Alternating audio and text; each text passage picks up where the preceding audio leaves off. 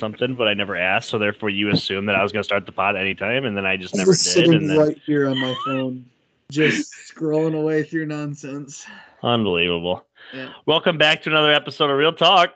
Jeff here. Brad, what's going on, dude? Not a whole lot. Just uh, every time one sports end, kind of try and focus more on the other ones or the next one. So, baseball coming around tomorrow, hockey and ba- basketball playoffs coming in soon. So, it's fun. NFL off swing is in full swing. Talk to me about Texas. Nope, You don't want to? don't want to. Okay. But maybe the people are curious. No, I'm just hurt. It's just tough to lose like that. I really thought we were the best team in the tournament. Um, it just sucks, you know, going into a game like that. Miami's first like 14 points are in the paint, and our center's out with a bone bruise. Like it's just like eating us right in the face. Such a big player for us, and to have a 13 point lead at half, and uh, that massive momentum shift on a on a big foul call you know, or a foul switch. It wasn't a big call till they switched the call, and it was uh, yeah, momentum. Credit to Miami. That offense is elite, and offense typically in sports has been winning recently. But um, yeah, it was a tough pill to swallow. I really thought we were going to do it this year, but Elite Eight's fantastic. I'm a big advocate that just because you don't win a championship doesn't mean your season's failed. Um, although it was one day of massive heartbreak, they gave me two months of such exciting basketball, fun season, and uh, ever since I become a Texas fan, uh, it's been it's been an interesting ride. It's been a lot of fun. Yeah, I was actually uh I was out at a local bar in Michigan watching the Michigan hockey game versus Penn State. It was a Frozen Four game. There, the winner goes to Frozen Four, and I was with Dan, our co-host, and uh, we're sitting there. And one TV is the Michigan game, one TV is the Texas Miami game. And uh, as soon as that one hit zero, I just looked at Dan. I'm like, Brad's Brad's heartbroken right now. Dude, it was tough. I literally, I was like, I was just sitting there. I was playing video games for about an hour. Turned it off, went and laid in bed under like three covers, and just turned on some form of comedy on Netflix just to try and cheer me up. I mean, I did laugh a little bit, and it wasn't like I went into a deep depression. You know, it was just a tough Yeah. loss. I had quite a few beers in me. You know, I was anticipating the game, and um, I didn't. Obviously, it's never over, but you know, up 13, you feel like this is another game where Texas rolls. It's destined Texas versus UConn in the Final Four, and it was snatched away. Credit to Miami, I suppose. But I'm really glad Rodney Terry got a five-year deal. But as much as the videos you maybe see me like post of it, like this team really was. It did feel special. Like I don't know if this is just something we're gonna continue to have. Like it was, it was a phenomenal team. Uh, I seen something. I talked to Dan about it. I don't think that I'll find it, but somebody did a dissect, like a, a deep dive on all the Elite Eight teams and what they all had in common, Yeah, and it was very clear. transfers and veterans. Transfers and veterans. Everybody had dudes, old veterans, kids that wanted to be there. That's super important. You know what I mean? Uh, almost none of them had freshmen, you know, and if you did, they weren't playing, you know, a massive role. Yeah, role. I think they said uh, one freshman was starting on all eight Elite Eight teams combined. It was just one freshman. It's been the formula. You know, I, I go back to Michigan over the last ten years. Let's say 2013 to 2023, right? They have dominated through development of underrated guys that allow, allowed guys to get to basically be juniors, seniors. You know, and it's worked. Um, Xavier Simpson was a four-year starter, and at the time, he broke the the record for most wins ever by anybody that wore the block M. And then, like two years later, his teammate uh, Eli Brooks, who played his sixth year, broke it. So it's like those guys were Yeah. playing for so long and made deep tournament runs. Yeah, uh, NCAA did a thing where they went through each all four of the uh, conference or um, brackets. What do you call those regions? Yeah, They regions. went too. through all four regions and they did a uh, the the five like best players of those regions. And for ours, it was uh, three guys from Miami and two from Texas. And the two from Texas were Marcus Carr and Timmy Allen.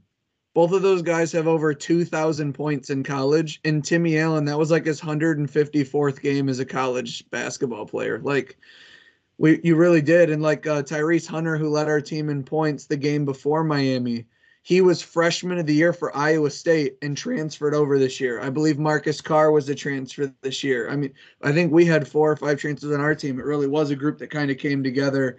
And then you know the firing of the coach, Rodney Terry takes over. The story a lot of people was talked about quite a bit.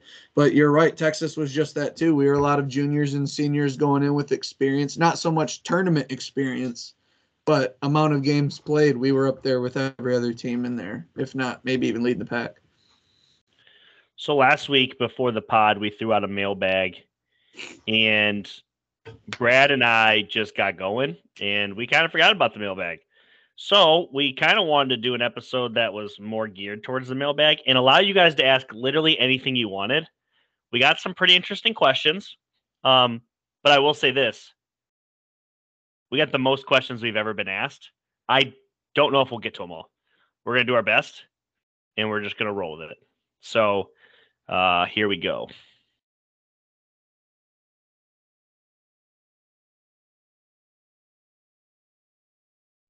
So, first question comes in from my wife. Can you talk about why some people don't save numbers in their phone? Okay, let's get it out of the way. Emma texted me, didn't have her number in my phone. Um, so when was this? 12 hours ago this morning, sometime this morning. Oh, she literally texted you this morning. Yeah, she texted me and I answered the question was whose Who number is? is this? It was it was something along those lines. But basically, whenever I get a new phone or my new phone breaks, like when I transfer over my information, like there's been a core list of contacts from like eight years ago that will still come, but any number I've added since then erases every time I get a new phone. So a lot of times from group chats, I can piece together who's who and I save numbers and build it up. But yeah, Emma texted me earlier this morning and I was like, Time out. It's yeah. gonna get awkward. Why did she text you? What did she ask? Yeah, I'm just gonna come out and say. Uh, she's wondering uh, next time you're out of town if I could come. No, I'm just kidding. no, she um she was texting me for ideas for your birthday, like what to get you, presents to get you. But she said, "I need your help." Blah blah blah. But the last sentence says, "This is the last like word." Do you have any good ideas of what he would like? Question mark. Man to man. LOL. And I said, "Whose number is this?" And she said, "Emma. Is this not Brad?" And I said, This is Brad, but I don't know why your number isn't saved. And she said, I'm offended. And I said, I feel like the shit stain in the underwear that just won't come out. but yeah, it was she texted So- me. I didn't have her number. so last year, uh, you guys threw a surprise party for me. For your 30th. So that's so that's currently what was going through my mind. I'm like, whoa, whoa, whoa, whoa. No, Is no, there no. another surprise? Because that would like, holy shit. no, it wasn't like that. She was just genuinely curious if like I knew of anything that you would want because we have similar Okay. interests. So maybe something I would want that you would like, blah blah blah. Gotcha. But, um, yeah, that was that. And so she's been kind of grilling me. Now it's on Facebook. Now it's on pod. Everybody knows I didn't have Emma's number. I'm Gosh, sorry. Unbelievable. Next question comes in from Dave Hazelton, uh, a fellow Steelers fan. I'm sure you realize that. Uh, he says, "Was the Steelers not squeaking into the playoffs the best thing to ever happen to Kenny fucking Pickett moving forward?" I don't know if it was the best thing. I mean, I'd rather have a quarterback who has playoff experience. Um, but I mean, I don't know if it was the best thing. I don't know if it'll even matter. I mean, Kenny Pickett was the backup. We had we went with other guys for certain reasons. They didn't do well. Kenny came in, started off looking like a real raw rookie. Yeah, and got better every week. And the Steelers won more games. Of course, it helps when TJ Watt comes back. Defense played great. He led back to back. Uh, did you see Kenny Pickett as a football in the Hall of Fame? for what? He is the uh, first rookie in NFL history to throw the game winning touchdown with under a minute left in back to back games as a rookie. To Najee Harris and George Pickens. I know that's kind of like a holy crap, you're reaching for that. Ball's in the Hall of Fame. They didn't ask me if I wanted to Ball's in the Hall of Fame. But um, no, I, yeah, yeah. May, maybe it was the best thing for Kenny in terms of we're three to four picks sooner in the draft than we would have Mhm. been. Um, but in terms of for Kenny, I would have liked to see him get playoff experience. Anytime the Steelers can make the playoffs, that'd be nice. Um, do I think it's the worst thing either? No. I just don't know if that really matters. I'm gonna give you because I I work with him. This is what his short answer to this question was because he kind of asked and then a- you know answered it. He just said that he thinks it almost adds motivation that he didn't make the uh, the playoffs as a rookie, so he doesn't allow him to get a big head. So now he's going to work harder because he realizes in that short amount of time Yeah. what it's going to take. I think that is a perfect take if Kenny was the starter week one through 17. That's But fair. half the season he didn't have a chance. Like it wasn't even Yeah. up to him. He didn't start till halfway through. Now, if he played 17 games and went, you know, nine and eight, and he's like, damn, I worked all did all that just to go 500. But Kenny actually went like what seven and three or something like that once he started becoming Yeah. a starter, or six and four. So Definitely it was a good taste of the NFL as a rookie in general, but I I like that take from um in, in that angle. But if he played the whole season, what Kenny had to watch, you know, Mitch Trubisky and you know other guys kind of fumble it, and he got concussed twice. So it was like there was a lot of things that took the, a lot of the season out of his control. He writes it again. What what teams do you think are going to be trending up, and which teams do you think are trending down? Is this still NFL? Yeah, he's a big NFL guy. So we're just Okay. give me one and one and one. Um, And I'll give you one and one. trending down, I'm going to say the Ravens with this Lamar situation. Um, Fair. I, I think they're losing pieces offensive and defensively, and if they lose Lamar, at least I thought about the Packers maybe because of the Rodgers stuff, but they actually have a quarterback they're ready to play. I don't think the Ravens do, but I think they're one and two in terms of trending down. I just don't like what's going on with them. Maybe there's another team, but trending up, I don't think anyone can argue it's the Lions. The Lions are trending up more than any Yeah. other team. And actually, I don't know if you saw it happen like 30 minutes ago. But on a one year deal, Marvin Jones Jr. is coming back to the Lions. So, I mean, they just continue to add running backs, offensive linemen, pieces. The only thing they lack is mobility at the quarterback position. It seems like they have two picks in the first round, I think, this year, and four in the top 50 or something like that. Um, I think the Lions are trend- trending upward. Also, with the Packers kind of going down, that's a team in their division that's in their way. And, you know, so I think the Lions are trending up more than any other team. Uh, the only ones that I feel fair to kind of critique right now, the Bucs obviously made the playoffs. You lose Tom Brady. They're in cap hell still. They signed Baker. Uh, I think both of us are decent on Baker. We don't love nor hate him. Uh, it, it just feels like a team that maybe in the next two years might have the number one pick in the draft. It just that feels like that's where they're going. It doesn't feel promising right now. They are in a bad division. Uh, a team that's trending up, I I just really like what the Bears are doing. Completely rebuilt the offensive line, got DJ Moore, got a ton of draft capital, stayed with the quarterback that they know can get it done, not taking another chance. Like you rolled the dice on a quarterback, obviously.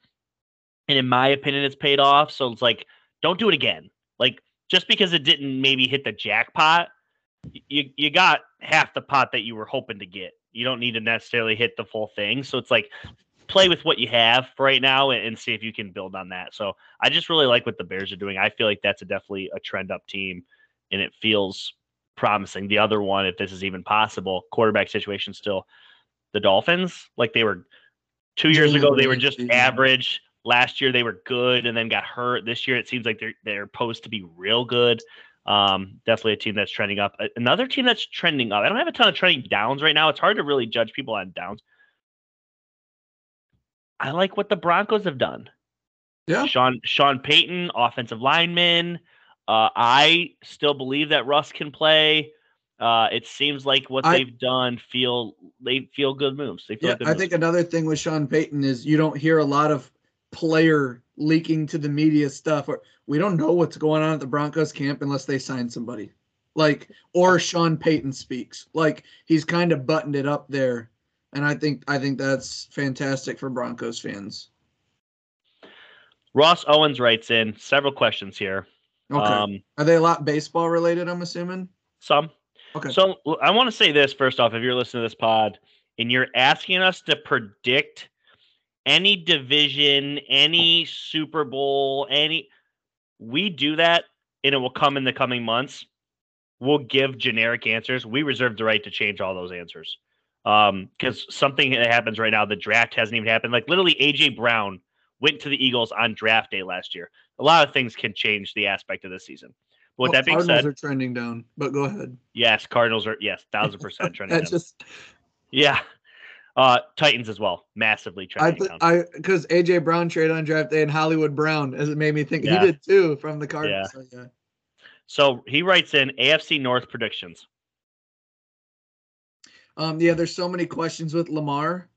Let's just say I don't think it'll change that the Bengals I have winning that division. Yeah, gun to my head, Bengals. I Yeah. mean, nothing's been done right now to dethrone the Bengals. Steelers slightly trending up just because of promise. They haven't done a ton, but there's promise to the team. The Browns, too many unknowns. I haven't dethroned them, but I haven't elevated them. They're kind of in that weird. We got to see Deshaun. He's kind of been out of the media. He has a Yeah. full training camp. He's ramping up and everything. But as much as we talked about Lamar last week, uh, if Lamar Jackson is the week one starter for the Baltimore Ravens, they're 1,000% in play. So, It's it's it, it, it's every AFC division. Well, three of them are so competitive. Maybe on different levels in your opinion, but the AFC East within their division, the AFC um, North, and the AFC West inside those divisions, it's so competitive. uh, his second question top five current NBA players. In any order, Just for the for the sake of argument, any order, give me your five best right now. You're not trying to make a team. Just give me your five yeah. best players in the Um, league. In any order, Jokic, Curry, Embiid, Giannis, and I'm putting Luka in mine. Okay, I was gonna say, whoa, holy Yeah. hell. Well, I was just trying to think because, like, I know the Mavs have been in a slump and Luka's been hurt for for a lot of the year. Um, but yeah, I'm not not putting him in mine. Ain't no way. Yeah. Steph Curry's been on fire. The two centers are dominating the game. I'm sure they're. This is kind of off the cuff. Maybe there's a guy or two I'm missing. I mean, Celtics are playing good ball. De, uh, De'Aaron Fox has been playing really well. Um, I, I, those are my five guys though. I I, he- I think you got four of them. Uh, one of one, you're more right than wrong, I guess. So uh, I'm I got Luka, Giannis, Embiid. For me, those are top three. Put them in any order you want. The next three, there's two player, there's three players that are like rotationally injured. Okay, and there's another player that just keeps winning MVPs, but nobody's bought into him yet. The three players keep getting injured: Steph, KD, LeBron. I'm right there. If I gun to my head right now, healthy KD and Jayson Tatum at five. I just like I like Tatum. I those answers they're we're all, we're talking about all great players here. Yeah. But, um, it, it's there's you Ja Morant has an Jokic. argument too, by the I way. John can't Morant. leave Jokic. I can't do it. Yeah, that's fair. I'm going to, but I get it. I get yeah, but Yeah. Nikola. Rookie of the year debate in the MLB. I don't know if either of us are good enough here. So Where you I at on may know names. I know a lot of players, but like I don't know what constitutes as a rookie. These dudes were drafted in like 2016. Is it when they come to the MLB? Like Oneil Cruz made his MLB debut last year, but has he have enough games where he's no longer a rookie? I don't. Yeah. I don't even know what players are are Same. eligible for the the thing. And to be fair, um, this is still Ross's questions. Yes. This is Um, last question. Jeff yeah. is a Tigers fan. I'm a Pirates fan. I believe they were like the fourth and fifth worst teams in the MLB last year. Um, we do like to go to a game. I have the MLB uh, pass and I play the video game, so I'm trying to get more incorporated in MLB. But on a tier of my sports, it's probably like fourth, fifth, sixth on how knowledgeable I am on like to go in depth on something like that. Um, this is coming off the Facebook page. Now, these were our two; those were our two private uh, Facebook statuses. This one's coming right off the page. Uh, first question comes in from Jared Redding, asking for the Detroit Tigers outlook. I'll go ahead and take it away. Um, Miggy Last getting 50 homers. last year there was, I think, a lot of optimism by a lot of Tiger fans that they did enough to make a playoff push. Everything that they've seen the team has regressed. There's still a lot of young talent. It would have to essentially explode to make a playoff push. This is still a bottom five, seven team in the league, in my opinion. There's not a ton of arms, and there's not a lot of answers swinging the bat. There are a lot of questions. Um, Young, Torkelson, Riley Greene. This is the last year of Miggy, and that's what this season is for me. That's the outlook. Just really put my arms around Miggy for what was my entire baseball fandom, the best player in a Tigers uniform, and a lot of times the best player in the league. So, um, at least for a, couple of years there, he was back to back MVPs and a triple, triple crown, crown winner. And yeah, so uh, that's my outlook. Next one comes in from Dan, co host of the pod. It's come to the attention that Bucknut Nation or irked Michigan has the flag that was planted at midfield in Columbus, right in Schembechler Hall, part of their uh, their museum, if you will, for their back-to-back Big Ten championships. Calling it corny or sad, the same fan base that crosses out the M the week of the game. Any comments or concerns on the mental health state of Columbus and the surrounding villages and towns? I think I think Dan just got everything he wanted out of it. He did. He did. People can read it now. People can hear it. Uh, yes. Um, again, it, it's something that kind of also helped push me over the edge to be a Texas fan. This rivalry is just so goofy. not for everyone. It's, it's just so goofy. It's a lot and it's all the time. Uh, I like Michigan. I want them to win if they're not playing Texas. But this is funny. This is this is funny, Dan. It's a it's a funny text. But um, I, will... I, I don't see why that that flag can't be in the hall. It's a big moment. It took us like ten thousand days. like here's here's legitimately my only response to this because I I seen this first brought up on Twitter um, from a Buckeye fan that was laughing at the fact that Michigan took a regular season item and planted it in their museum.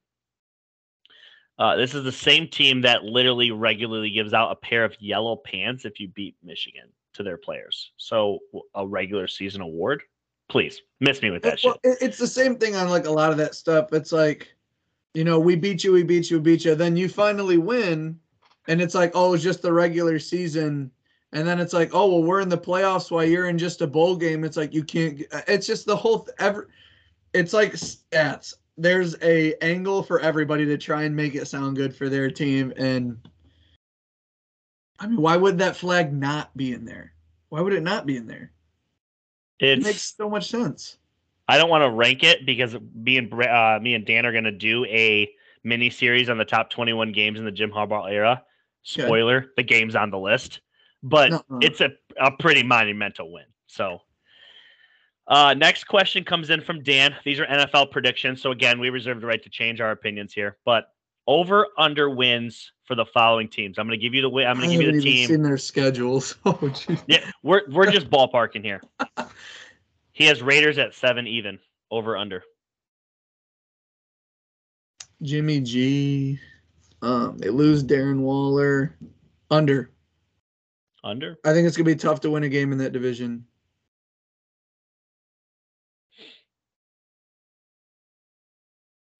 Under feels like the play rather than over, but because he has seven and not seven and a half, I like a push.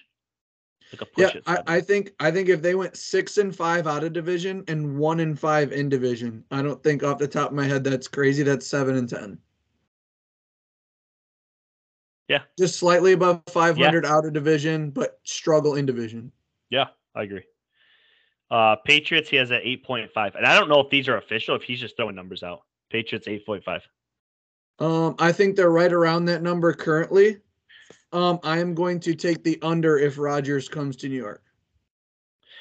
Yeah, I like the I like the over at nine to ten. That's where I've kind of been when I've been trying to predict this team. Now, nine or ten is not necessarily a quote unquote ceiling for bro, this team, bro, but it's East could have Lamar Jackson and Aaron Rodgers. like, oh, okay. First off, Josh we get Lamar Jackson. Let's pump this bubby to ten and a half. Okay. Like we're gonna we're gonna win some Aaron games. Rodgers, Josh Allen, Lamar Jackson, and Tua. Like Tua could be the 11th, 10th best quarterback in the league and be fourth in the division. like that's yeah. just crazy.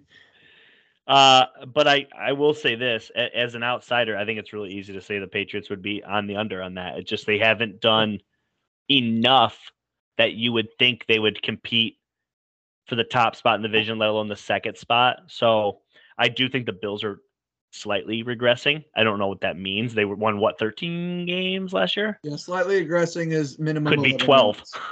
Yeah, yeah. minimum eleven wins. Yeah. Lions at 9 even. Over. Easiest over of my life. They put that on FanDuel. I got to be honest, I like them right at 9. No way. They're getting double digits. They don't the one what's the flaw of this team? Can I ask you this? Tell me. Go ahead. I think it's the coach. I think that coach in a different spot doesn't work. But I think the team's kind of like, I don't know. There's a lot to be seen about Dan Campbell. I, I is a motivational coach able to win in this league because he does he's not like an offensive guru, defensive guru. He's a motivation guy that lets his coordinators do It sounds like. Ben Johnson can can call up a game plan from what it sounds like. Right. So uh, th- there is questions on that, and if they start to have a bad season, I will. You know, we can call that into the question. But um, right now, I'm going over. Ravens at 8. 8 wins even. Under. I think the Browns are okay. I think the Steelers are okay. Bengals are a top team, and I I'm planting my flag on Lamar's not playing for the Ravens, even if he's on their roster. I think he Le'Veon Bell's this thing. That might be. That I very think- well I might don't be. thi- I think he's made up his mind. I don't think he's playing for the Ravens. yeah. Uh last one Seahawks at 9.5. They are around 9.5. I think the division's still about the same as it was. Gino's got his contract. Teams together, get Bobby Wags back. It's not a half number. I really like this as a push here. Um, this is a. It is a ni- no 9.5 is what you get. Oh, okay. It's a 9.5. I'm gonna take the under. I like him at nine and eight. Yeah. They were 10 and 7 last year, right? Yeah. But I think I think there was some magic early on with Gino, and he started to Yeah, no. towards the end. This feels very uh this feels very ceiling for them. I, I think they're seven, eight wins. They had a lot of rookies just pop. You know, I can't imagine they're just all of them are ballers. You know what Yeah. I mean? and Colin talks about this all the time. He's like, you know, now there's 14 playoff teams. You know, almost half of them don't make it. It would be an easy pick for me that the Seahawks are one of those teams that made it last year, won't make it this year. Agree. Agree. I think the Rams will be better too. I think they're coming in a little bit healthier. Hey, I said that, I don't I don't I don't know what to think of them. I I don't I know this just real quick. I said I think they'll be better. I think they won three games last year. yeah, no, yeah. Okay, right. so like I'm not saying that this Yeah, is no, the- yeah. they're back. No, it's not. they're back. They're winning the damn Super Bowl. I just think they're going to be a little bit more healthy, a little bit more together as a team, losing a few of those, you know, other pieces. I don't think they're a good team. We'll get into that later, but So we don't do this often, but when I put out this mailbag, I was kind of joking, but I was serious too. I said, literally ask us whatever you want Sure. food, basketball, baseball, movies, romance advice. I was kind of kidding, but serious too if you want some. uh, so Dan wrote another good question here, and I think you will love this. okay. Um, he says, pick one series to watch in its entirety. You recently watched Harry Potter. That's one of his five. Yeah. Fast and the Furious, okay. Transformers, Harry Potter, John Wick, Star Wars. Okay. Um, I have seen eight of the nine Star Wars. I've seen all the John Wicks except what's in theaters. I've seen seven of the Fast and Furiouses. I've seen all the Harry Potters and all the Transformers. So I've seen all of these. Um, is he asking me to kind of like rank them? Maybe. Um, I don't know how. he's, To, he's, so okay. Let's say this: you're stuck inside on a rainy day, and Casey's like, "These are the five choices. Please pick one, and we're gonna binge them." You're mad at her? no, no. One of them's like a guilty pleasure, but I don't think it's great. And the other one is, I'm probably gonna go John Wicks. Um, I think everyone, at least some people that know me, know I'm notorious on May 4th. I really like to let Star Wars fans know how like mediocre that whole series is. Um, so I'm up. not definitely not watching the Star Wars. Um, the Fast and Furious saga, I mean, gosh, one, two, maybe even three were kind of cool, but it's turned into like the expendables. Like it Mhm. just it's too much. Um Harry Potter's, that was a good trilogy, or not trilogy, but series. I can say I've seen it once. I was underwhelmed with the whole thing. Um, the Transformers are kind of like my guilty pleasure. I love those. I thought one was good and two was better. They've really kind of been just trash since. Like I've seen them, but I wasn't happy with them. John Wick 1, good. John Wick 2, good. John Wick 3, good. And John Wick 4, I heard is the best one. So we're going with John Wick's.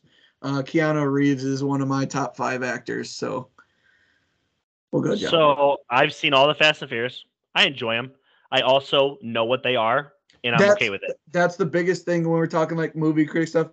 People are like, that movie. so. You know what you're going for when you go to the theater. You're Mhm. not looking for riveting plot twists and suspense and mystery. No. No, they're gonna fuck some shit up, drive some fast cars, do some explosions. Like, it's it is what it is. we could go this is a complete side topic but that's kind of like my, what i think about with pro wrestling i know what it is i know it's a scripted combat sport for men. Reality show.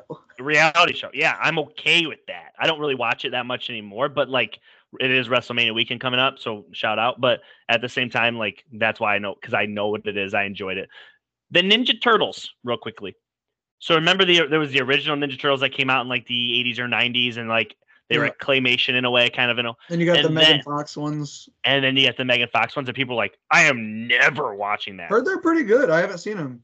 Took my yeah, I took my daughter to see both of them in theaters. Um, they're good, but I also, it is what it is. I Mhm. understand they're oversized turtles.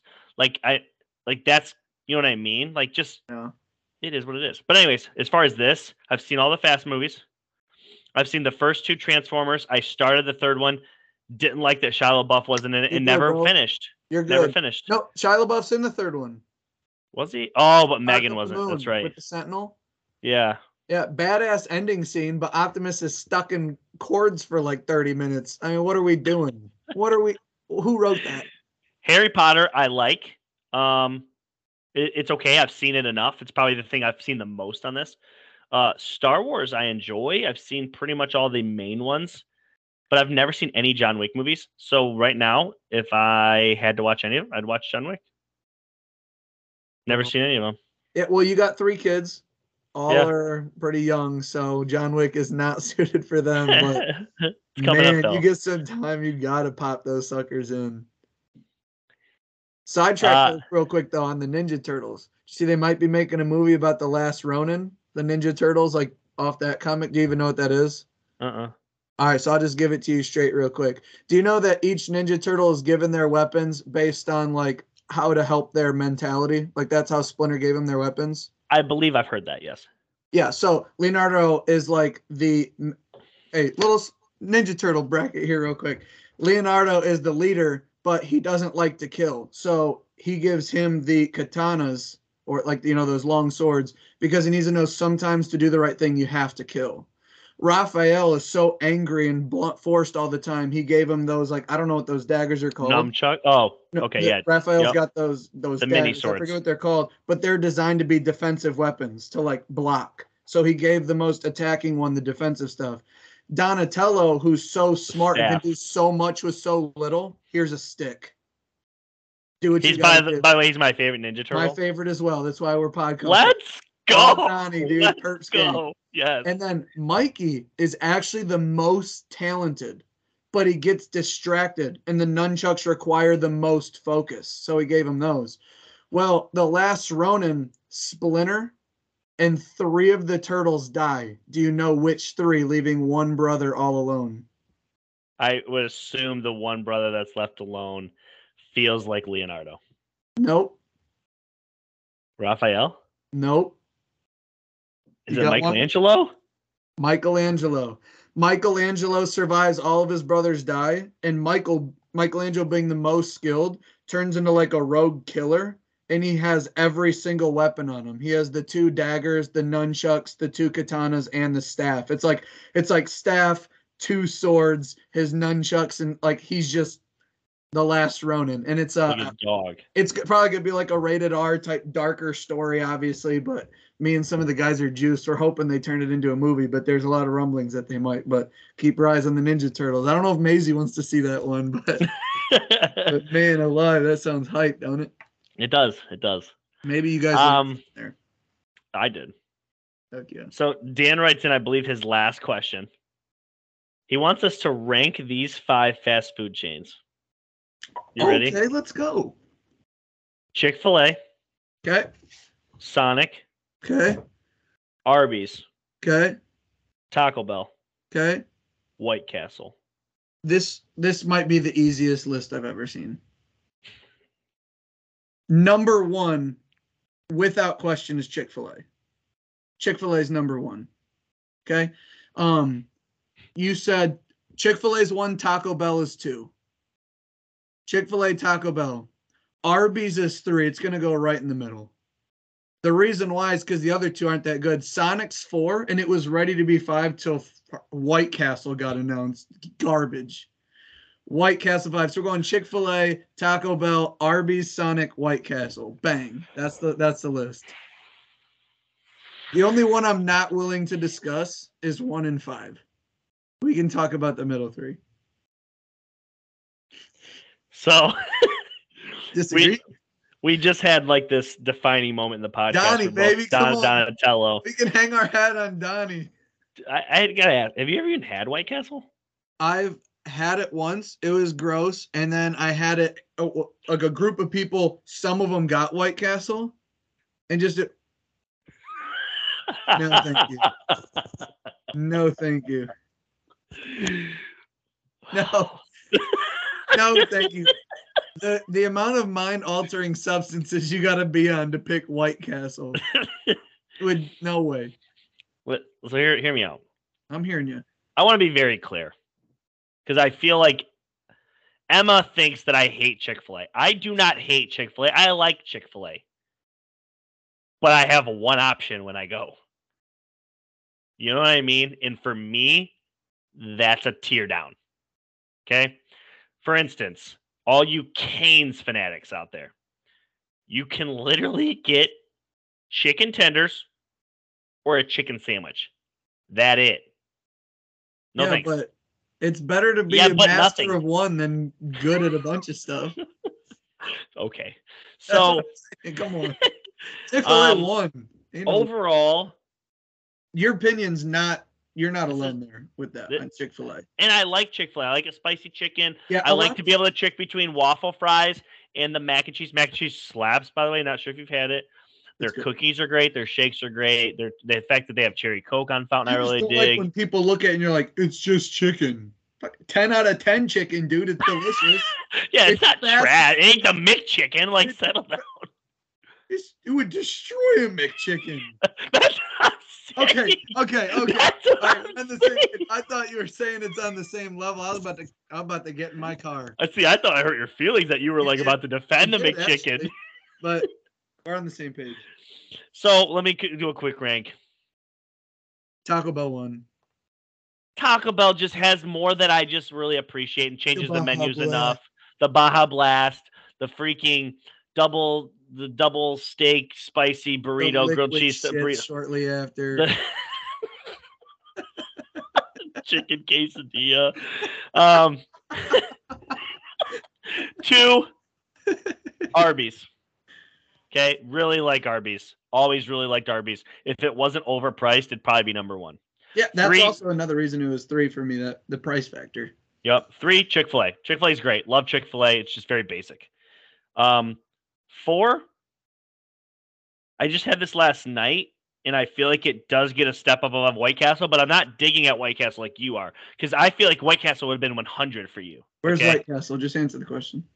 It's five. Ha ha! Boom. It's five. But it's not because it sucks. I like White Castle. I, I- like a White Castle sandwich. The chicken rings are great. The fries are great. I, it, it it hits getting the crave case and, and split it with a buddy and each of you knocking down 15 burgers. You're grossed out right now, which is fine. But yeah.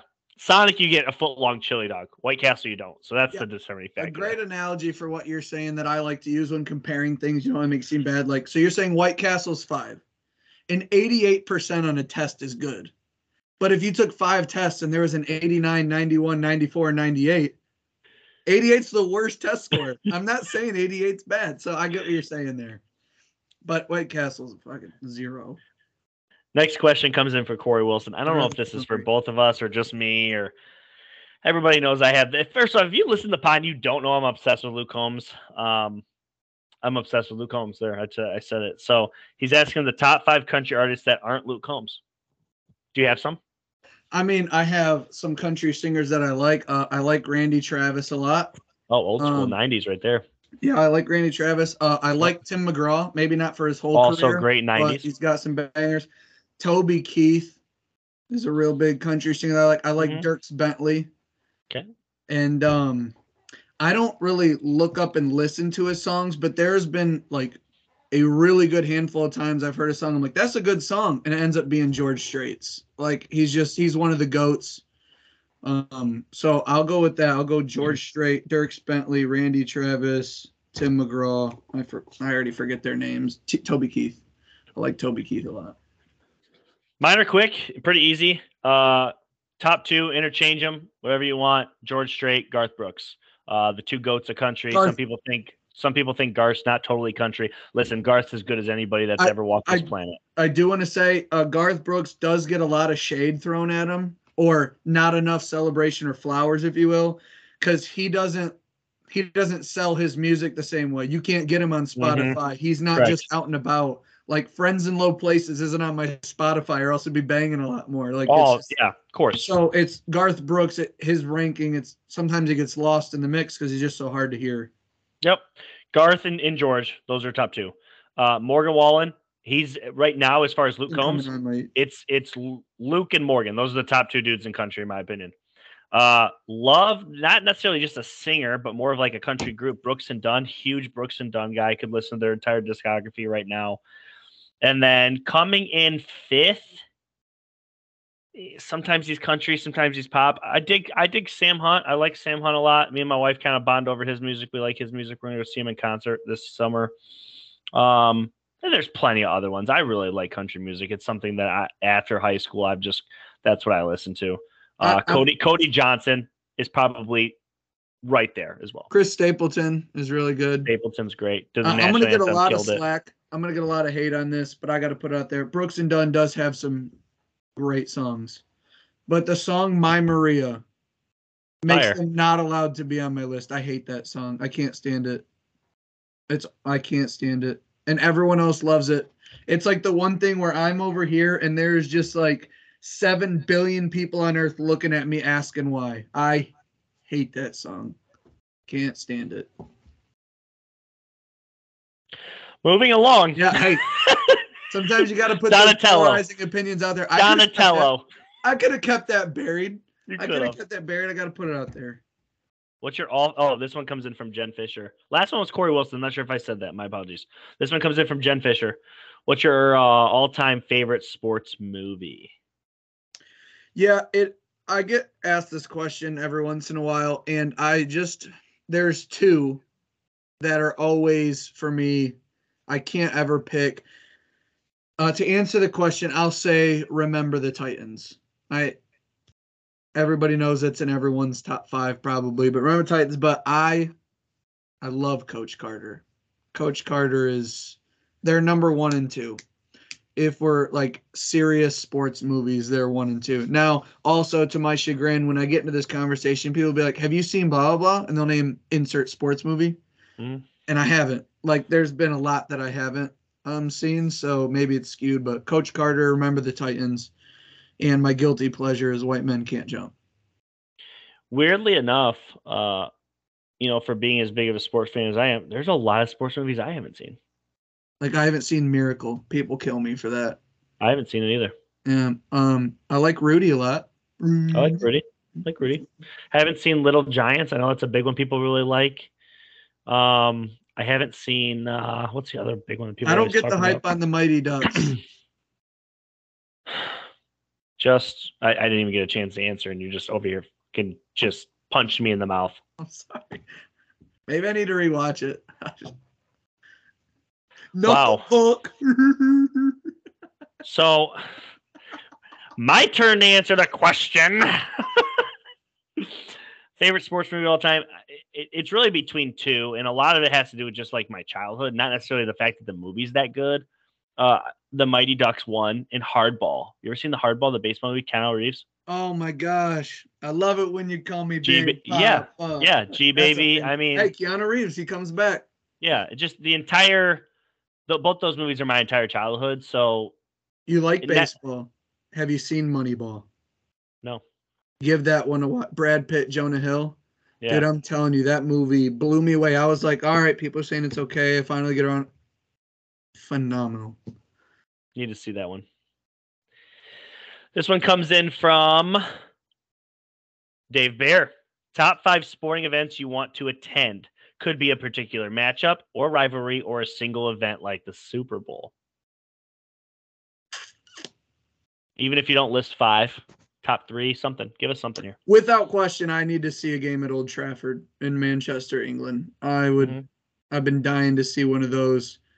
Um, I would like to see a Stanley Cup final. I'd love to see, you know, it's tough with those games because you don't know the trophy is going to be lifted at the end of that. Um, like when you talk about basketball or, um, the playoff atmosphere for baseball looks fantastic. I would love to be in a ballpark at a, at a World Series game.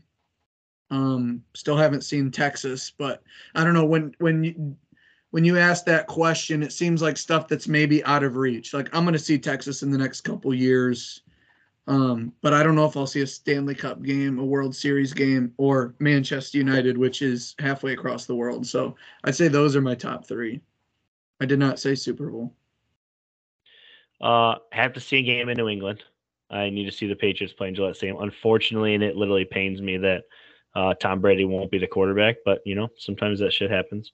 Um, number two, I think for me, uh, I would love to see Michigan Ohio State football in which Michigan wins. I'd like I to went- be at that game. I went to one. Um, it was a loss. It was back in 2007. Uh, I've been to a Michigan Ohio State basketball game. Fantastic. Michigan won. It was a it was the first ever top 10 matchup between the two, I believe. And then I went to a Michigan Ohio State hockey game. Michigan Ohio State is just I, I would watch them play checkers. I've said that on this podcast before. Like it's it's great. Um, but I want to see Michigan Ohio State play a football game, which I'm there when Michigan wins. Last but not least, because I'll give a top three as well. It didn't mean so much to me growing up, and it does now. Um, I'm not a Lions fan, and I'm not really in any kind of care about the Red Wings. But I would love to see a playoff game in Detroit, um, whether it's the Pistons or the Tigers. A meaningful playoff game in Detroit just feels like it would be uh, electric, electric. So, and if it, you know, with the new college football playoffs, here's a fourth, just because college football playoff expansion. I would love to be there for the first playoff game in Ann Arbor. I mean, yeah, that'd be cool. Um, I hope they fix that rule. We've talked about it. Um, why the first round is home field instead of the second round makes no sense. Yeah. Um, hopefully they get that figured out. But um, one of the big things for me, especially with the people around, is Texas versus Michigan. But it just got announced Next it's year. and it's in it's next year, 2024. So I'm juiced for that. That's the next That- one that's on the list. Pretty soon, that's going to be a year in the making build up where we're, we're playing the biggest bash ever. Um, that's going to be fun. Uh, next question comes in from Jamie Lato. He asks, with the new dimensions of Comerica Park, do you think it is realistic? What do you think is a realistic season stat line for Miggy? Last year, he hit 2,500, five home runs, and 43 RBIs. First off, we got to know how much he's going to play. Yeah, that's my biggest thing is like when I was joking like 50 home runs. Uh, my next question I was gonna sneak was, is he gonna have 50 at bats? Like, Uh, No, Wait, he'll have 50 much- at bats. I know, just- I know, but it, that was sarcasm. so is the 50 home runs. I just we don't know what he's gonna play. The cool thing is, is he did hit for decent average, 258 terrible. Um, he was getting on base a decent amount. He was driving in runs. He just did not hit for power, and I'm not sure if he will this year. Uh, but I do put him at the over five home run mark. Give him eight to ten. I could see that average dip, and he just tries to hit some bombs this year. Yeah, he's gonna it, he's gonna average 212, 12 home runs, and 20, 25 RBIs. Whatever his home runs are, double it. That's his RBIs. This one comes in from Kyle Miller. Have you, do you have any idea what Kyle's question is? Yes, You do. yes, but I haven't thought about it. I still 24 don't know what the answer would be. 24 hours left on Earth. What is what's the plan? See, the problem with how my brain works is I have so many questions. Does everyone know that, that like there's a meteor coming and the whole world knows there's 24 hours left? Or is it just like Doc pulled me in the room, hey, 24 going hours left to live? Or is We're there like a you have 24 hours left to live and nobody can know? Ooh. Like Let's just say this: you have Doc. 24 hours left to live. Everyone's dying, but only you know. So it's not like you need to say goodbye to your family because like they're gonna be so sad. Go do whatever the hell you want. What are you gonna do?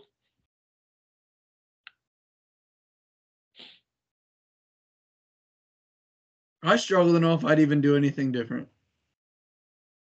Like being totally realistic, that's such a heavy weight, so much news. Like you go home and sit Yeah. the first 30 minutes to an hour, you're just sitting down like, holy fuck. Now I only got 23 minutes, 23 hours left. I gotta be rested for a power 10 hours. So I'm taking a nap. I'm taking a power nap. Four I'm asking right now: Is it Yep. Wednesday? Like, are we Yeah. potting? Like, four- or five hours, I'm gonna put a power nap down. Now I'm down to what? We got one hour of recovery on news, five hours of sleep, six hours total. We're looking at 18 hours left. You don't want to waste that on a flight in an airport. We got to go somewhere on wheels. um, I don't know, man. Maybe I just call everyone over, spontaneous pick out all the people who I just want to see, knowing that we're all fucking dead together. I don't know, dude. I'm going with that route. Just call up everybody in my phone. Now Emma's invited, so just and we'll have a big cookout. now Emma's invited. And we'll just chill. I don't know. Not. Do you really want to spend three hours of it on a flight or something? I guess I could nap on the flight. Brad, you're an idiot. Nap on the flight. What the fuck are we doing? Let's go to Vegas. Put it all on red.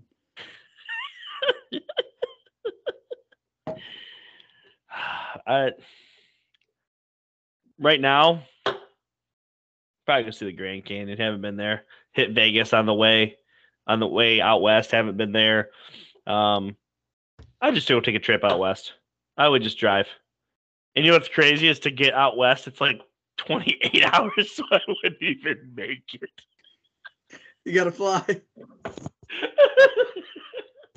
I wouldn't even make the whole trip. I'd die halfway through. We're running on E. We gotta get further. oh shit. All right. Um All right, last thing here. I have a text from Andrew Nutter, friend of both of ours. Yeah, I read it. Um he's got a lot of questions here. So we're just going to we're just to go at it here. Um Number one, what's going on with the Redskin com- commander situation? Dan Snyder leaving. It sounds like there's two bids. One's Magic Johnson and his team. The other one is a Canadian billionaire. It sounds like two different people have the amount of money that they're looking for, which is roughly six billion. And I know what a lot of people are thinking is, well, I thought the Cowboys are worth six billion. Yeah, but guess what? If you wanted to buy the Cowboys today, you ain't paying six billion. You're paying like ten. So yeah, probably more. Yeah. So literally, in order to acquire an NFL team, what the Broncos just sell for like five something. So I think I think they broke it. I think it was four point eight. I think is what they sold for, or something like that. okay, Might be five. That's the number I'm putting out, but I don't know 100. percent yeah. So it's not crazy that both teams want or have submitted bids for roughly six billion dollars. Um, yeah. Anything that you want to add? Nope. What will the Jets trade for Rodgers? Better question. Would you trade for him? What will they trade for him? it's not going to be much. It's going to be some sort of compensation, probably a couple of second round picks. It will probably, we talked about this, I think, briefly last week. Probably somewhere along the lines of if you're on the team this year, just to acquire you, we're going to give a second. But if you play another year and you make this, this, this, this, this, an escalated pick of some sort, maybe it starts at a fourth, goes yeah. to a third, goes to a second. They talk about this a lot on the Pat McAfee show, and a lot of their resources are drawn towards Aaron Rodgers. Um, it seems like part of the thing holding up the deal is the Jets. I believe the Jets nor the Packers want anything to do with more draft picks the more that he plays. Part of them taking him off their hands if they want to move on is that they don't know how long he's going to play. So it's going to be one set thing final. Um, it is all but 100% no first round picks are going to be involved. And I believe when they traded a second round pick and Elijah Moore to acquire a second round pick, it was so that they could send two twos for Aaron Rodgers and take on his contract. So it looks like it's going to be two twos in the entirety of his contract, is what it seems like the trade value would be. Would I trade for him if I if I'm the Steelers? No. I, I just I don't think so. But if I'm the Jets and I haven't won anything in forever and I'm so far behind everyone else in my division, it feels like then yes.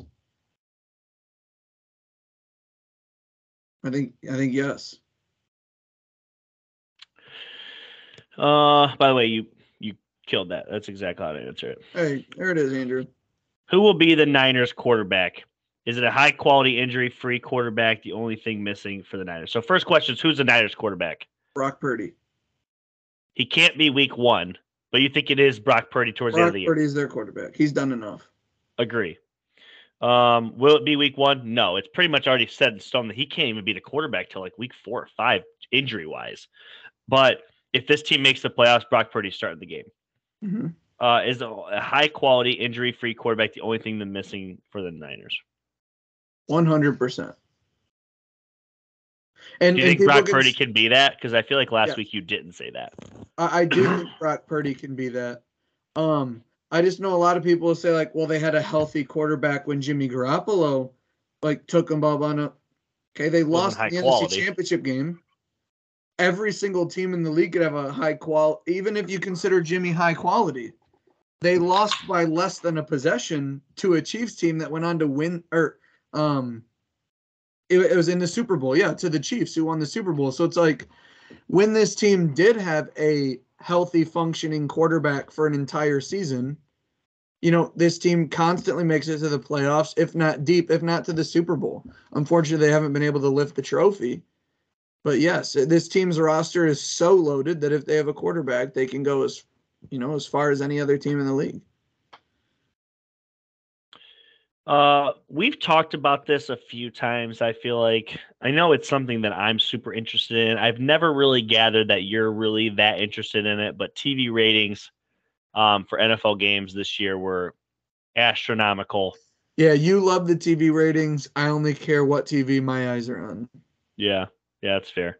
For those of you that don't know, and I, I forget the exact stats, but like at the top like 80 or uh, top 100 games this year or top 100 TV programs like 88 of them were the NFL. Something crazy. it's the only it's the only thing that's being consumed on network television anymore. Like literally the only thing. Uh number 5. This is this is kind of long. I'm going to kind of paraphrase it where I can because I've had this conversation with him and I'm just to let you go. You ready? Try. So first thing is, is he thinks that Kevin Durant's one of the most overrated players in our era. Okay. Um, is he great? Yes. Prolific scorer? Yes. But in the years he was at Golden State, some people would pick him as their number one franchise pick. To me, he's just a Harden who so happened to be put on a team who could win championships without him. So he was just the icing on the cake. LeBron is head and shoulders above KD, and I can't believe this was a conversation at one point.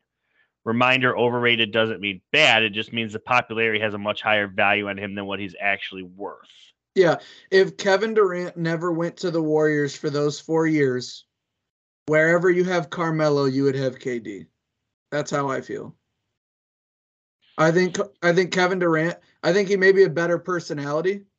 Um, he doesn't like demand they're not the same person, but mm-hmm. in terms of an elite bucket who never really took on the responsibility of being a leader in any franchise, and he still hasn't. You know, that's Chris Paul and even so Devin Booker's team. When he went back to the Nets, it felt like his team, but how much of a tragedy was that? When it was the Thunder, there was still Russell Westbrook, and the whole reason he had a beef was like, whose team is it? You know, they fall apart. It just seems like the only time his team hasn't fallen apart is when they were winning championships, where he was the fourth guy in terms of whose franchise is this, but he was without question one of the best two players. In a pickup game, Kevin Durant can slaughter people. Kevin Durant is one of the greatest players ever to step on a court to get a bucket and even does a lot of things on the defensive end. And he's from Texas, the best basketball player from Texas, which is cool for me.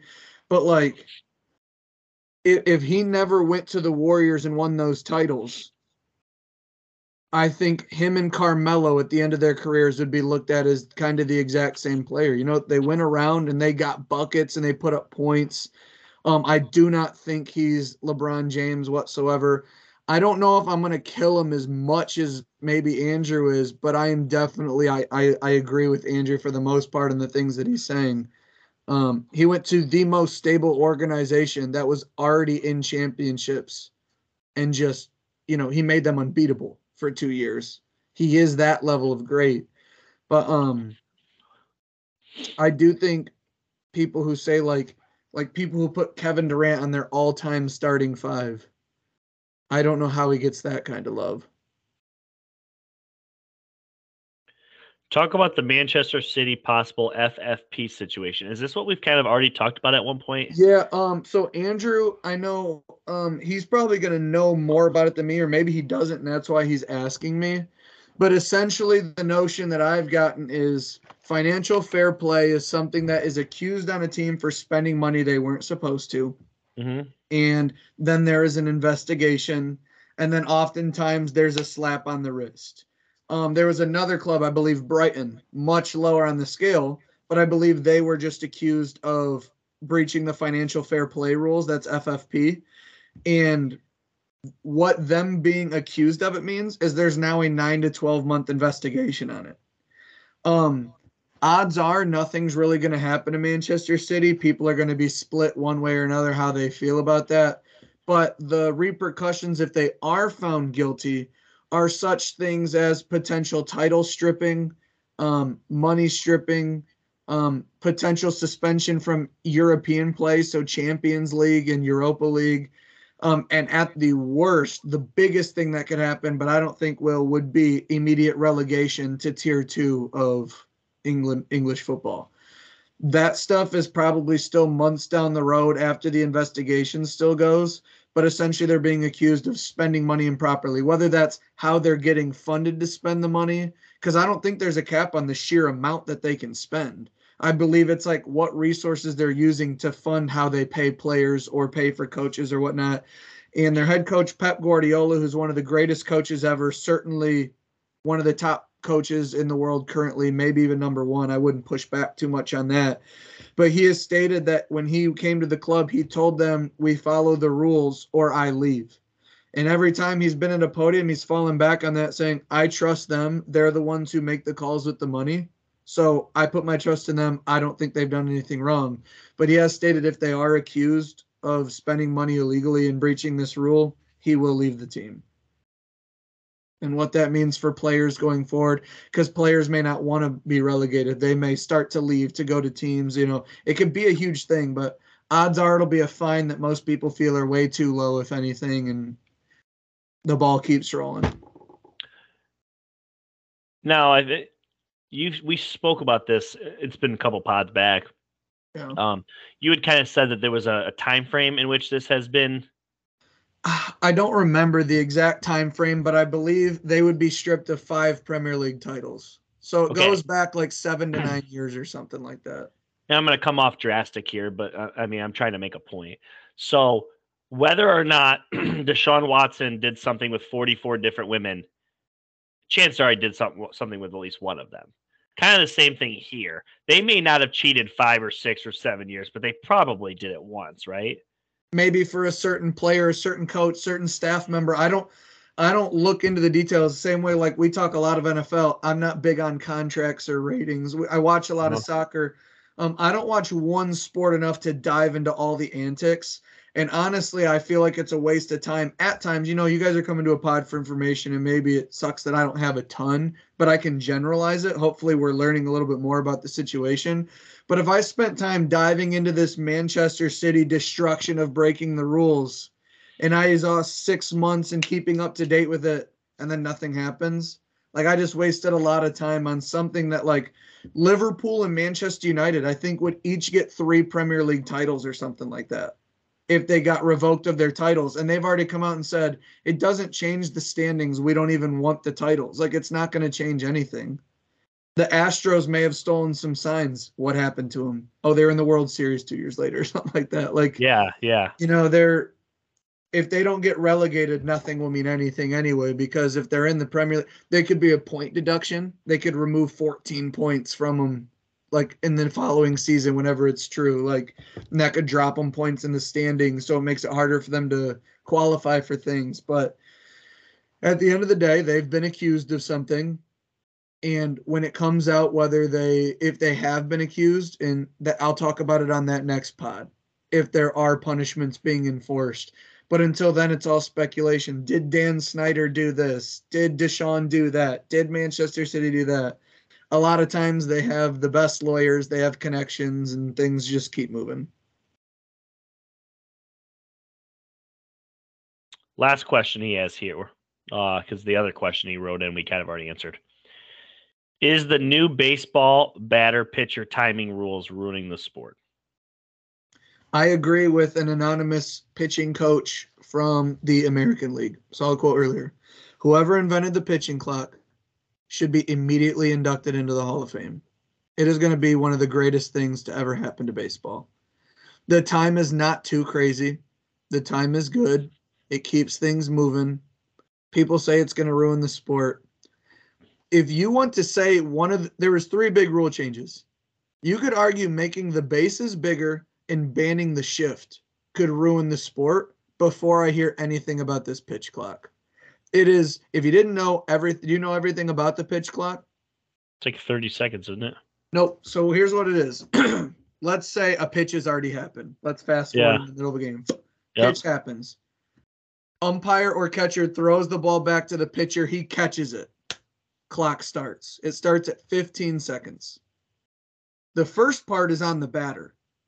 By the eight second mark, the batter needs to be in the batting position looking at the pitcher. That is step one. If he's not, it's a strike. Clock restarts. Eight so seconds. By the eight second mark, the batter has seven seconds or eight. That number gets tricky. It's either seven or eight okay. seconds to get in the batter's box, get in the stance, and look at the pitcher. Now, again, this clock starts after the pitcher gets the ball back. So, say uh, he takes a strike and he steps off the plate and hits his cleats or whatever with the bat, and then the ump throws the ball. So, he's really got about 12, 13 seconds. Shouldn't really need any more than that. So by the time it hits eight, he needs to have a stance and looking at the pitcher.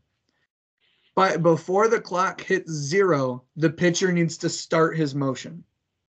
Now this clock is 15 seconds when bases are empty. If there are any runners on base, whether that's one or three, it goes to 20 seconds. So now the batter has 12 seconds to get in the plate and look at the or get in the box and look at the pitcher and the pitcher has till zero to start his throwing motion. That is the pitch clock. If the clock hits zero without a pitch motion started, it's a ball. If the clock hits seven seconds without the batter in the box in a stance, strike. It's not an immediate out. It's not take your base. It's a ball or a strike. It's a take your base if it's strike three or it's ball four. Correct. That's why people were making a big deal of it because in spring training, the Guardians tie game, bases loaded, nine outs, full count, and he didn't get in his stance soon enough, and it was a called strike, inning over. Sorry about it. That's Defi- an ex- uh, here's my problem: define a stance. I can be however the fuck I want to be until somebody throws the ball, in my opinion. Okay, you know I'm I mean? sure that they've gone over that many times inside yeah. the locker rooms and stuff, and yeah. like Joey Votto, like so there was that extreme. And did you see what Joey Votto did after that happened? Mm-mm. Joey Votto. So I'm gonna be right hand. He's left hand. He gets in the plate like this, right? Yeah. Takes the ball, doesn't move. Takes the ball, doesn't move. Swinging strike, ball's right back on his shoulder. His feet almost never moved for an entire at bat, just like being a total like you know Joey Votto. Yeah. Yeah. And he, I think he ended up getting walked, and he made it to first. But it was like Joey Votto never moved; he just stayed in the box. And it, the MLB was basically like there was an extreme incident and a base is loaded. Okay, now you know how it works, and it doesn't matter what time in the game it is. These are the rules. And what they did is last year in Double A, they had the pitch clock. The I, I average heard about game, this. the average game was shortened by I believe 32 minutes. And then in spring training, I believe the average game was shortened by 27 minutes. So you're shaving a half hour off game times, essentially to say we're we're we're we're done with the antics. Now that cuts a three and a half hour game still to three hours. It's not like baseball's over in an hour and 15 minutes. And it's not and but like I love banning the shift. That's one of my favorite things. And I hear this a lot. I just I just want to put it out there into thoughts of people listening. Maybe you can instill it to people at work who want to say this. I hear it all the time. Brad, what do you think about the shift? I'm so glad they banned it. Let's spread these guys out. Baseball's supposed to be defensive. You get paid millions of dollars. If they shift the infield to the right, you need to be able to hit it left. okay, they get paid millions of dollars to play second base. They should cover more ground. Pick the right Yeah. spot to stand in, cover more ground, be, make plays. Like you can't have two guys. You can't have more than two guys to one side of the bag. Shortstop can squeeze all the way over to second base, and you know, so you can have a little bit of help. But no, we are not going to have. Oh, there's a guy in shallow right, deep right, mid right, far left, right, center right, and short right. Like, what are we even? What are we even doing? Like, so I, I love banning the shift, and bags are a little bit bigger. So what they're saying is for safety, obviously stepping on people, more room on bags, but it's also going to create the speed up of pitching mixed with More bigger bags to tag. It's going to make for more active base running, quicker games, more offense. And baseball's the last sport to come around to a more offensive game. Um, you could argue that hockey's still kind of neutral. You know, hockey's pretty back and forth. But um I always thought, and maybe I'll take advantage of it, maybe I won't. But I went into it saying once they ban the shift and all these rule changes, I think any game that the over under is set under eight on runs, I'm going to take the over. I'm just going to take the over on any game on FanDuel that the over under is seven and a half or under, like eight or more runs, because there's going to be so many more base hits. I think base running is going to be more of a factor. I don't think it's just going to be home run or bust. I think a lot of those teams that lack home runs are going to start to be able to put up runs to compete a little bit. Um, but at the end of the day, professional athletes can adjust. I don't think this pitch clock will pose too much of a problem. And if it does in the playoffs or the World Series, we complain about how long the season is anyway. They had 162 games to get used to the pitch clock and an entire spring training. I think is completely good for the game. Very long answer to your question, Andrew. But with baseball being so close and so many people asking me, and I do have strong thoughts on it, I love what they're doing for baseball.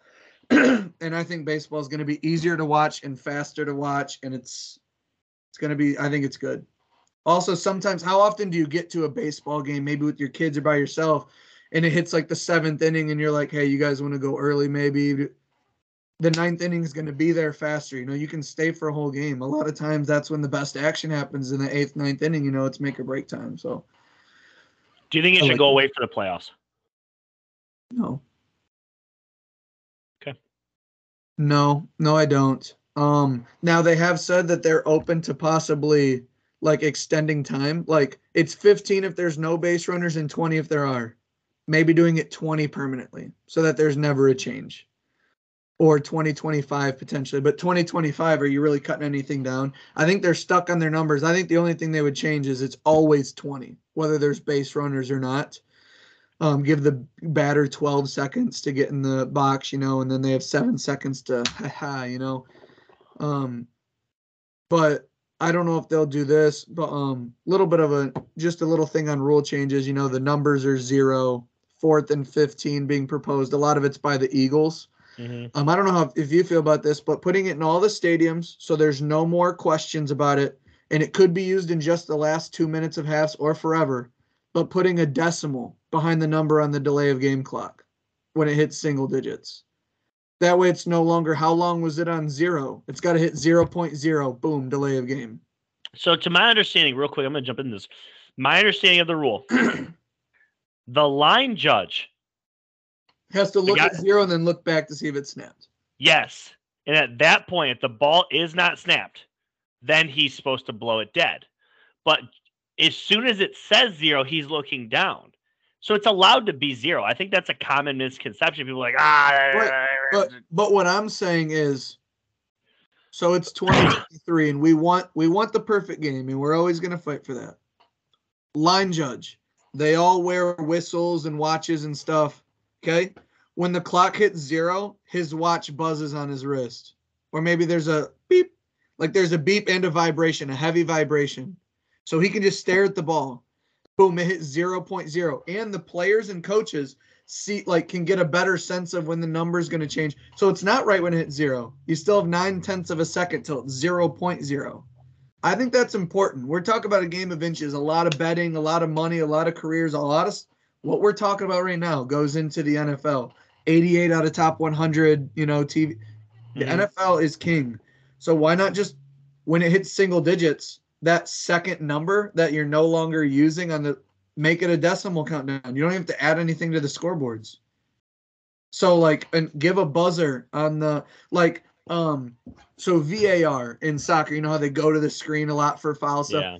When there is a goal, when it detects the ball 100% cross the goal line, the ref's watch like goes off, buzzes on his wrist. So like a lot of times, like it'll hit and the, they'll look at him and he's like in the middle of putting his whistle to his mouth and he blows for goal. Like they have that kind of stuff. Oh, the line judge has to look back. What is this 1983 and we're still like put a put a timer or a buzzer that's linked to the clock on all the refs things. Like Yeah. why isn't that why is that so difficult? I don't know. But it just seems like a pretty simple fix to something that oftentimes is like it's just another thing that makes people like you're right. Sometimes it that's it was two seconds on zero. What are we doing? You know, so I just the decimal I can only help having that countdown doesn't like ruin anything. And it's Yeah. the scoreboard's already there. Like, why is that such why can't we do that? That's not an approved rule, right? That was just It's something proposed. they proposed, yeah. Yeah. And then obviously players can wear zero. Yep. And, And- they, they've also proposed again for like the second or third year in a row, instead of onside kicks, can we choose fourth and 15 from our own 20?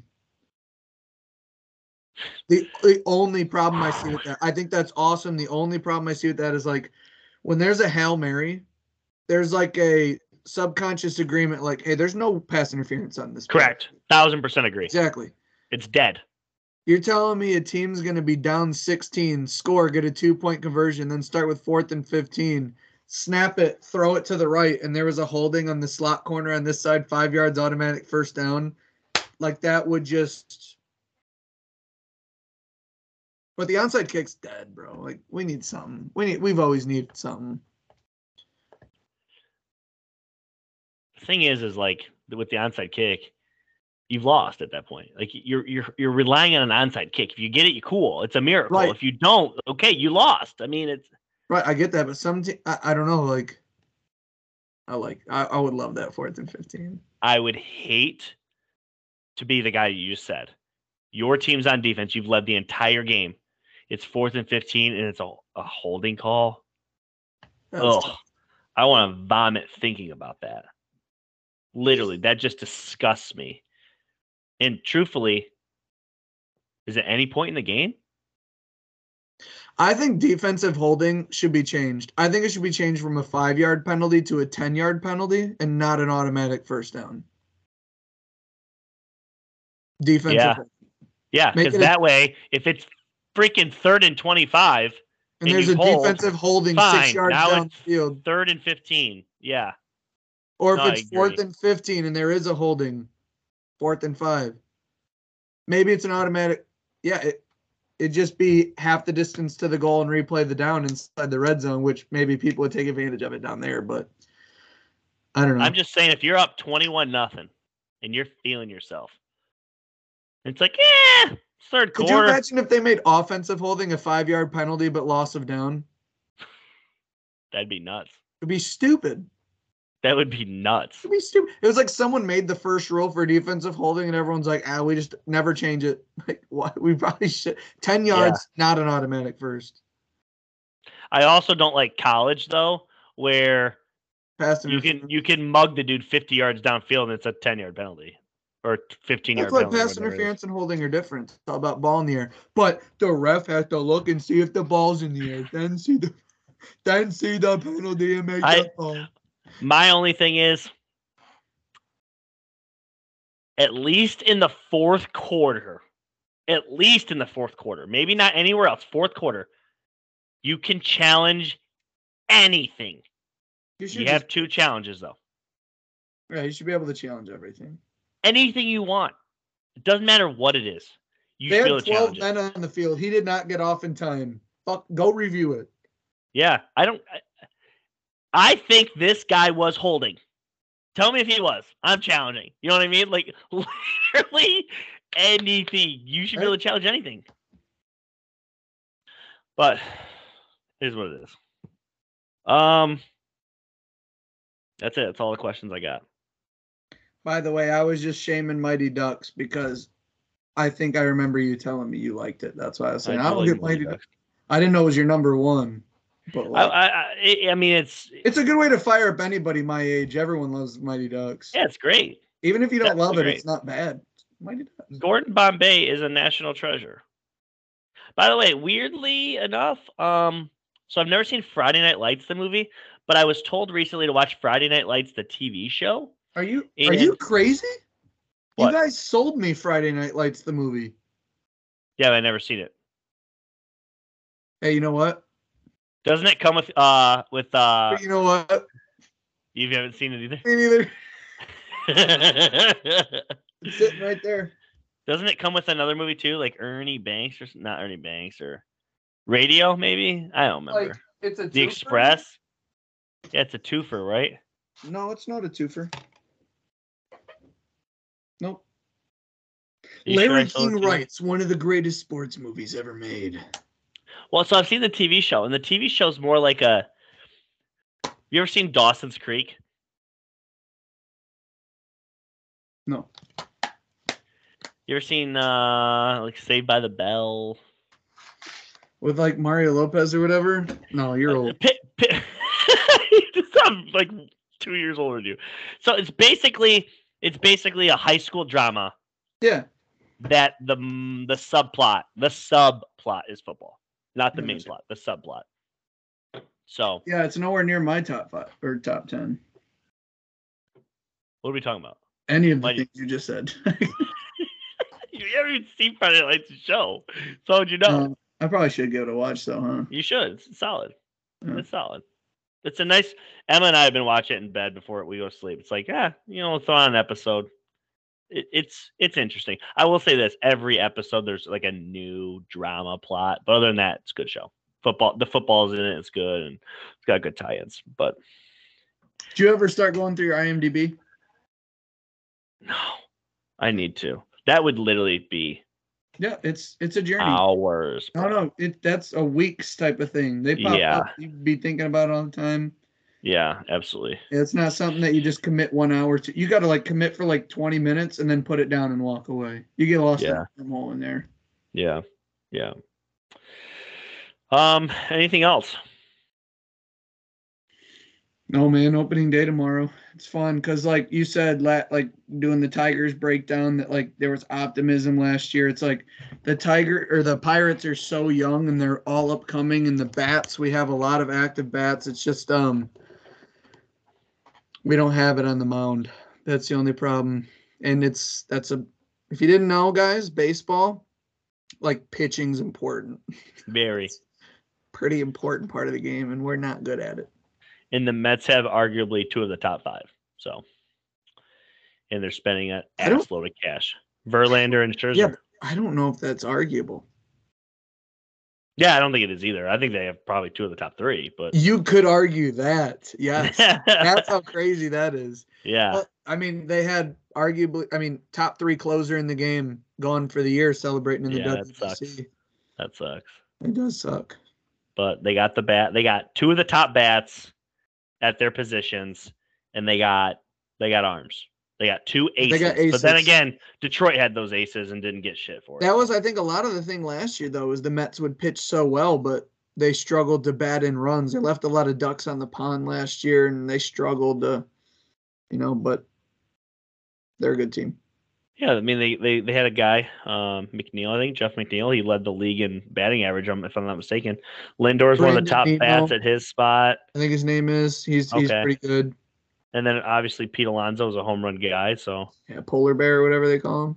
yeah, There's a Yeah. bet on FanDuel that says Mets or Yankees win the World Series or the field. It's like a bet they let you do right now, just if you're into the hype of the New York teams. what is the plus on the Mets Yankees? Mets or Yankees win the World Series, I believe, was plus 440. That's it. Well, I mean the the the field was like minus two. thou- It was like super favorite. Oh, okay. So but the Mets and Yankees are. I mean, if you go to odds to win the World Series, I believe they're like third and fifth on the whole thing. One, I know one Yeah. is Astros and two is Braves, but Braves were tied with whoever was third. if I'm not mistaken, if somebody's plus twenty thousand, what's a one dollar bet get you? Two hundred, because ten dollars would get you two thousand, and a hundred would get you twenty. Yeah. So if So- you bet one dollar on the Tigers to win the World Series, you'd win two hundred bucks. Uh, dude, the Pirates have to have that same. That's probably like the max farthest they go. Or there might be some teams with plus twenty Actually- five thousand. There were there were like three or four teams below Detroit, and that's crazy because Detroit is. I don't even want to take the time Booty. to guess them. Is one of them the Orioles? I don't. I don't. I think Oh. the worst one was the Nationals. Yeah, they might be because they lost Juan Soto and all their they lost everything. Yeah. So one thing that I was doing when I was betting baseball last year that I will not do this year Hmm. is the I think it's the spread, the Yeah. run line, Yeah, because they call Too it hard. in hockey. M- money line is the way to bet baseball in my opinion. Otherwise, will- You want me to tell you my favorite way to bet baseball? Over unders. Nope. Over unders I do like, but one of my favorite things is if you go to any baseball game, and this is on FanDuel, guys, you can bet the first half. Okay. The first half. You can bet the first half, which is the first five innings. So it's the score after the fifth inning. There is no tie option. So if it's tied after five, you get your money back. And essentially, you're betting the starting pitchers. If there's a good team with an ace on the mound versus a decent team who has like their second or third best starter, Mm, you take the first half of the better team. You don't know what can happen later on yeah. maybe bullpens, but it's a good way to say Shohei's on the mound. Yeah, the Angels might I'm lose, winning the first five innings. but in the last four innings is where they're going to lose. So I, I think it's it's a like um right here you have the Yankees with Gerrit Cole versus the Giants with Logan Webb, and if you go to first half, the Yankees are minus 184 and the Giants are plus 148. When Gerrit Cole's on the mound, I like to bet the Yankees and their bats. yeah. So minus 184, and again, He did have a slow start last year, but yeah. But again, there is no tie option. So if it's 4 4 or 0 0 coming out of the fifth, you just get your money back. It's like a pushed bet. So there's that little safety net of I'm basically betting tie or win on whatever team such and such a night. So first half on baseball, I think is is a smart way to bet because starting pitchers, I mean, And where's that option at? on FanDuel, if you click on the game, it I I, says can't- pop I don't. I can't get FanDuel even oh, through this. I know, sorry, but if you're on FanDuel, you literally click on the matchup, and it's popular same game parlay innings first half. You can you can pretty much you can see it right when you open up the matchup. Hmm. Okay, well it's not. I- Here. If you want increased odds, you can go down to first half result, and tie becomes an option. Mm, So the Yankees go to minus one thirty five. The Giants go up to plus two fifty, and tie is plus three ninety. Like betting ties always pays the the most. But yeah, they, they basically have you can rebet the entire game, but throw away the last four innings. Like all these alt home runs, alt win margin, alt run line, uh Yeah. total plus blah blah blah. Like there's a ton of stuff here that you can bet. You Who's can winning bet the World down- Series this year? You can bet it to even margins. New York Yankees by one to two runs after five innings, or by three plus. Like Who's gonna Who's gonna win the World Series? the Atlanta Braves. Hmm. That's my pick. I got money in it already. The Braves are the team that I'm going to kind of cheer for whilst I see what the Pirates are doing. I like the Braves. Yeah, Braves are solid. That's a that's a good that's that's an interesting pick.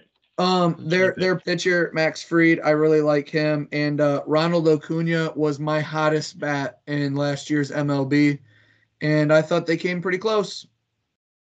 Do you think San Diego can make a run? San Diego has all the all the pieces.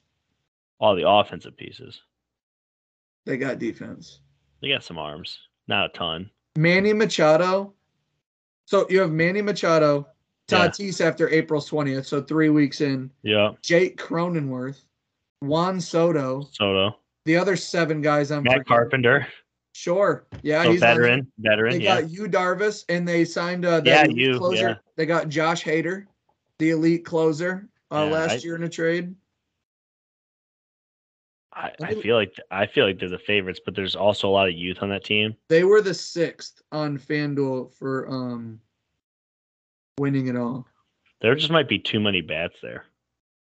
Never. Not in today's MLB.